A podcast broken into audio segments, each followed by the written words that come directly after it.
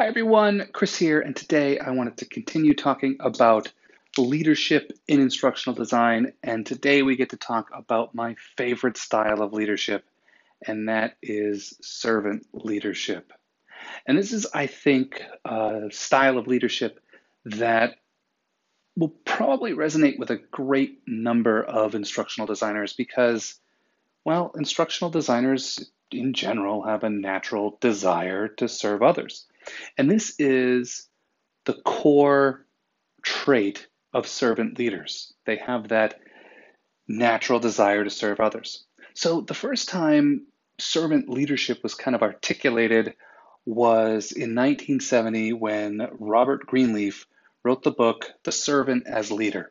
And since then, there have been a whole bunch of books written about servant leadership, lots of research on servant leadership, and lots of descriptions of traits and attributes, things like empathy, listening, healing, awareness, perception. It goes on and on. There's um, references to the Gospels. It, it's just, it goes, it's insane.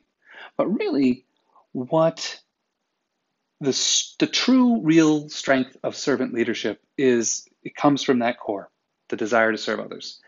And what you end up with if you are a servant leader is you end up modeling the very concept of service. And kind of like in the transformational leadership model, how it talked about uh, the importance of the leader being an example for everyone in the organization, the servant leader is doing that by being of service to the other members of the team. And I like to think of this as, as sort of a servant leader plowing the road and, and removing obstacles from the team, really getting to know each member of the team and helping them grow as best they can. And it, it's one of those things where when you show members of the team just how much you care and how much you're able to allow them to focus on their job and help them reach the goals they actually have for themselves, it builds that level of trust. And the other thing is when you model a paradigm of service to others, then your team starts to serve others as well. And this is especially important when you end up with uh, team members who are touching outside of the team. And it's it's just one of those things that I think that servant leadership and transact and I almost said transactional leadership.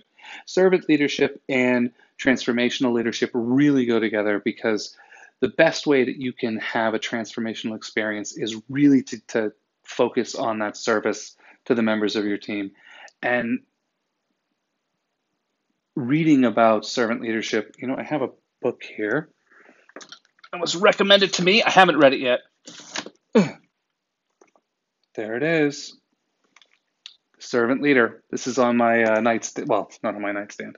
It's on my next to my chair stand.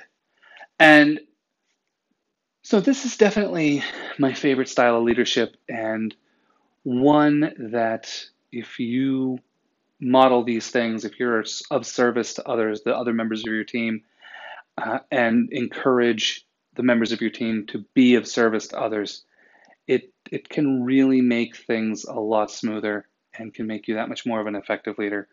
So, yeah, that's my favorite style of leadership is the servant style of leadership. And uh, I will talk with you tomorrow.